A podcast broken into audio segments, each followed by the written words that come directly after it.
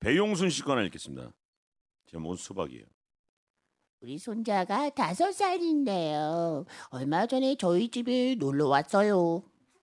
침대에 누워서 손자에게 동화책을 읽어주는데 과일들이 나오는 책이었어요. 아, 그런데 책 속에 수박 사진을 본 손자가 갑자기 수박이 먹고 싶다고 하더라고요. 그래서 손자랑 같이 마트에 갔습니다. 어디 보자. 아이고, 수박 파는 데가, 어, 저기, 저기, 저기 있네. 우리 가서 시원한 수박 사자. 응, 응, 응, 시원한 수박, 시원한 수박. 그렇게 수박 코너에 도착했는데 할머니, 내가, 내가, 내가, 내가 살 거야. 수박 파는 아저씨에게 직접 말하겠다고 하더라고요. 그러라고 했더니 손자가 아저씨에게 아주 큰 소리로 외쳤어요. 아저씨, 여기 수원한 시박 주세요.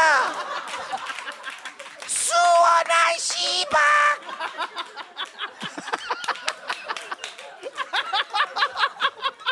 수원한 시박. 아우 시방 먹고 싶다. 손자랑 마트 가는 것도 참 쉽지가 않네요. 아, 이거 아우. 아 오늘 다 웃겨. 왜 이렇게 웃기지? 아 오늘 다 이렇게 아, 몰아놨대. 수원한 시박이 아 엄청 웃긴데. SBS는 진짜 수원해요. 어. 구요. 저도 구요. 저도요. 구만아. 아 오늘.